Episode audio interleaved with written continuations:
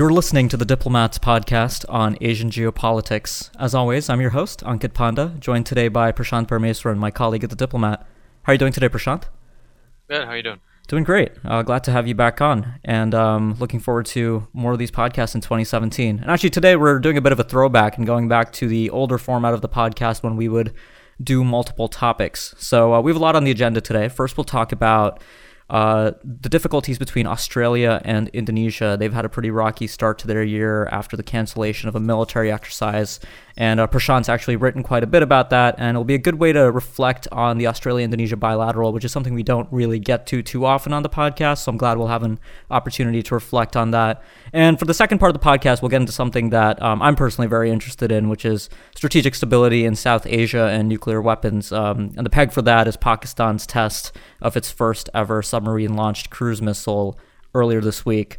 So, Prashant, I guess uh, without further ado, um, let's talk a bit about what's been going on between Indonesia and Australia. So, on January 4th, Indonesia's military spokesman confirmed that a bilateral um, military interaction had been temporarily suspended. Um, and the reason that was given initially was technical reasons, and later we found out from the Australian side, um, from both sides actually, that it was based around some offensive training materials uh, that were found. And you know, these two countries have had some difficulties in their relationship. Um, but you know, I wanted to turn it over to you. So, what are the uh, broader, you know, geopolitical implications of these tensions between Australia and Indonesia, and how seriously should we take them? Yeah, um, you know that that's a good summary of where we're at. I think uh, you know the initial uh, response from both sides and the media was that this is going to be yet uh, another one of a long line of sort of crises in a very turbulent uh, relationship. Um, and as you mentioned, this had to do with um, sort of training and, and language issues between the two countries, which relate to historical issues regarding, you know, West Papua and, and, East Timor. But then subsequently, what we learned was that the suspension of military ties actually had to do with only language courses, right. um, and that the rest of the relationship uh, was fine. Um, but I think you know the the issues that you raised still remain. I mean, this reveals first of all how fragile and turbulent the relationship is, in spite of the fact that these two countries are still trying to forge tighter defense linkages. Uh, these are two very important uh, countries in the Asia Pacific. Um, they've been boosting their ties uh, in a range of areas, you know, everything from terrorism, cybersecurity. But you know, there, there, have been a series of interruptions, and this is just the latest one. Um, but what I argued in you know one of my pieces on the subject was that what it revealed was that it you know there's this mistake that um, folks keep making about trying to hastily attribute any single incident that happens between these countries to sort of existential concerns about the country's future, whether mm-hmm. it's these historical questions like East Timor, West Papua, or civil military relations. Right. I mean, what you had here, mm-hmm. yeah, because you know what you had here was right um, a case where initial concerns that you know there was some deep bilateral disagreement between the two sides or some hijacking by high-ranking military officials, you know, was event- eventually proven. Uh, what ended up uh, happening was this was a, a, sort of dispute that was limited to discontent expressed by some military officials on a particular language training course in Australia. Um, and subsequently, both sides downplayed it and restricted it to what the problem was, which was simply a disagreement over those language courses. Nothing more and, and nothing less. And I think you know, if I were to point to one good thing uh, or a saving grace in, in, this episode, is the fact that both sides were committed to making sure that the relationship was on sound footing, even though there were some actors and obviously the, the media that were interested in making this much more than what it actually was. So longer term, I mean, um, you know, looking ahead six months, do you think this will um, appreciably slow down the pace at which Indonesia and Australia continue their convergence? Yeah, I mean, I think that's that's the million dollar question. I, I don't I don't think so personally because I think the commit high level commitment to a better relationship from both sides uh, is there uh, by both governments, and uh, this is uh, before this episode happened. There was already uh, great cooperation between the two sides and and and a huge interest in trying to expand the relationship. Not just because uh, there was goodwill, but because there are these series of national security threats that are important to both sides that they need to work on. You know, these things like cybersecurity, uh, terrorism, and also issues like defense industrial cooperation. These are things that are, are, are, huge deliverables for both sides, and I suspect that they're not going to want to jeopardize it based on this small incident. Obviously, if you have another uh, issue that, that, comes about, like I remember in, know, the last full suspension of ties were back in 2013, those were regarding uh, allegations that the Australians had tapped the phones of Indonesian officials. I mean, if you had something like that, that I would think would be more of something where you'd see a full scale suspension. But right. this thing, I, I don't really see it uh, sustaining over time. Got it. Got it. Uh, well, yeah. Thanks for that. Uh, thanks for that rundown. Anything else to add on the Australia Indonesia front?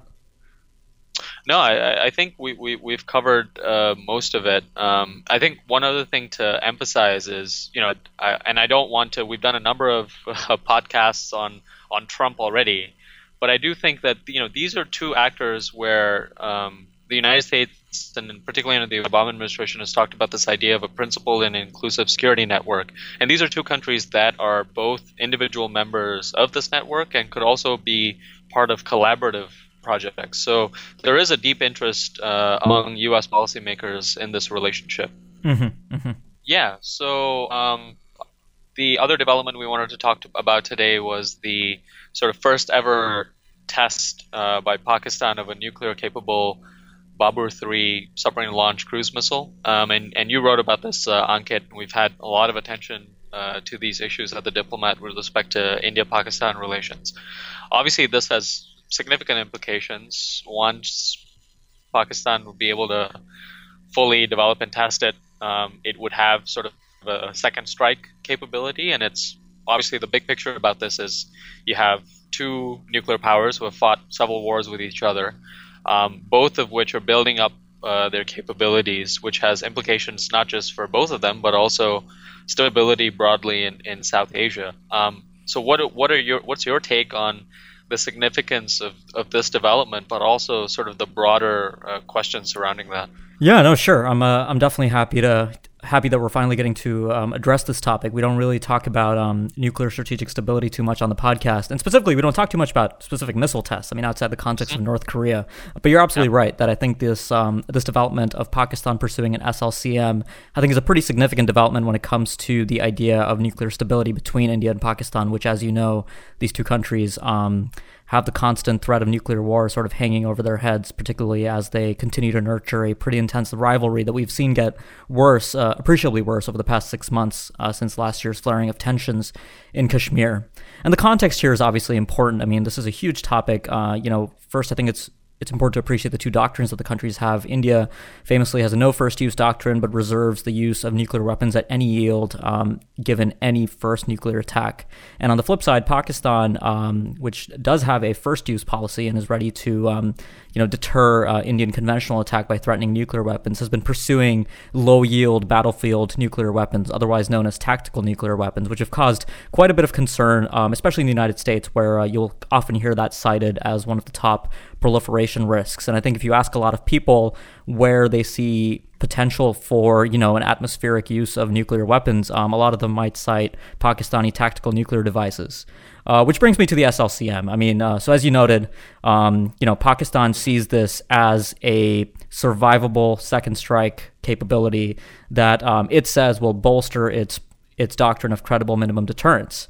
Um, so specifically on Monday, Pakistan tested this off the uh, off its Indian Ocean coast, um, and this was actually tested off of a submerged platform. Um, so the Pakistani military released a video that showed the missile ejecting from um, underwater, uh, taking off, flying, and hitting a target with a reasonable accuracy. And there was a little bit of interesting, um, uh, you know, back and forth here by some open source intelligence analysts who actually uh, alleged that Pakistan had faked part of the video, which is interesting since right. they've actually never done that in the past. Um, but if they did in this case, I think that raises some interesting questions as well. Um, but you know, assuming that this, um, assuming that the strike uh, in the video and the ejection were accurate, uh, it shows you know significant progress. So, where would this missile end up? It would end up in Pakistan's three Agosta 90B diesel electric submarines. Um, and I think the number of those submarines and the type of the submarines is pretty important since um, a big part of a second strike capability is the idea of survivability. Uh, survivability basically refers to the idea of you know how vulnerable are the launch vehicles for um, you know whatever missile you're talking about. So in the context of land-based nuclear weapons, you're talking about transport a transporter erector launchers, road mobile um, ICBMs, and things like that. But with a submarine, it's very important that this uh, capability be adequately protected. Otherwise, a second strike capability is essentially useless if it can't uh, survive, um, you know, a first uh, a conventional attack by Indian forces. And this is important because, like, you know, in any conflict, uh, if you know India and Pakistan do ever go back to war, uh, where obviously the prospect of a nuclear exchange looms large, the Indian Navy will be looking to sink any Pakistani submarines it can find. Um, and the Agosta 90B in this case, I mean, it doesn't really seem like that survivable of a sub to me. It's a fairly um, old design, fairly noisy, even for a diesel electric submarine, um, pretty detectable. Um, and that in itself doesn't really bode too well for um, the, notion that Pakistan could really turn this into a credible, survivable second strike capability. Um, and you know, India has uh, India's been working quite a bit on its anti-submarine warfare um, suite with its uh, Kamorta class corvettes. It has two of those uh, in service right now, with two more in the way, which could be, you know, which would be more than enough to um, monitor the Pakistani Indian Ocean coast, uh, looking for these submarines. Um, you know, something else that I discussed in the piece, uh, which I should mention was actually co-authored with Vipin Narang of MIT, is um, you know what model Pakistan would use for its submarines in uh, you know carrying out patrols. I mean, there's two primary schemas you can look at here. One is what um, you know scholars will call the bastion model, which is where the submarines mm-hmm. essentially wait in port until they can be useful in a conflict. But that's inc- you know that leaves them incredibly vulnerable since uh, foreign intelligence, which I have a would have a very good idea of where to start looking for those submarines. The other is continuous uh, deterrent patrols, which is really complicated, um, and you know brings me to the other issue that I want to talk about, which is uh, command and control, which is um, something you're always thinking about when you have submarine based nuclear weapons. Right. It's something the Royal Navy and the United States Navy uh, do particularly well and have thought about for a long time. Um, so, this is fairly obvious. You have submarines that are based underwater carrying nuclear weapons, they have a commander on board who will exercise a degree of authority over the launch of those nuclear weapons, but will be in touch with civilian commanders who will be based on the land. And ensuring that these submarines can maintain robust, you know, very low frequency, extremely low frequency communications with the land based command authorities is critical. And here again, there's a big question over Pakistan's capability to ensure that its communications links won't be broken you know, one of the things, uh, one of the situations you think about is what happens if these communications links are deteriorated. I mean, does the commander essentially assume that there's been a devastating first strike and, uh, you know, take action on his own? I mean, these are questions that um, might not sound like they're really in the realm of possibility, but they merit serious consideration because they can lead to huge miscalculation. Um, but yeah, right. I mean, you know, I, have been talking for a while, so I'll uh, I'll stop here. And if there's anything uh, you know you want to expand on a bit more, I think uh, you know I definitely have a lot more to say here.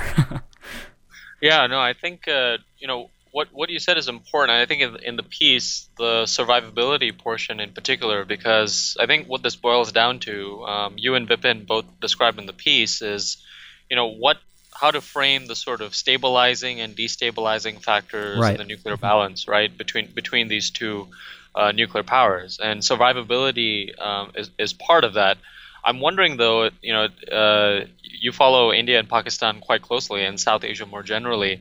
Um, if you're uh, thinking in terms of an incoming uh, Trump administration, and one of your biggest concerns alongside Islamic State uh, and terrorism is nuclear pro- proliferation, um, to what extent uh, do you have to worry about uh, nuclear issues in, in India and Pakistan, and how do you see the Trump administration talk talk about and address this issue with respect to South Asia because one of the interesting things is, you know, you mentioned correctly. I mean, we don't really talk about these these tests um, a, a, lot on these uh, individual podcasts, but essentially, what this you know the, the broader frame for this is the fact that you have this consistent sort of um, one-upmanship between the two two countries, right? In December, India tested uh, the the Agni five, right? Mm-hmm.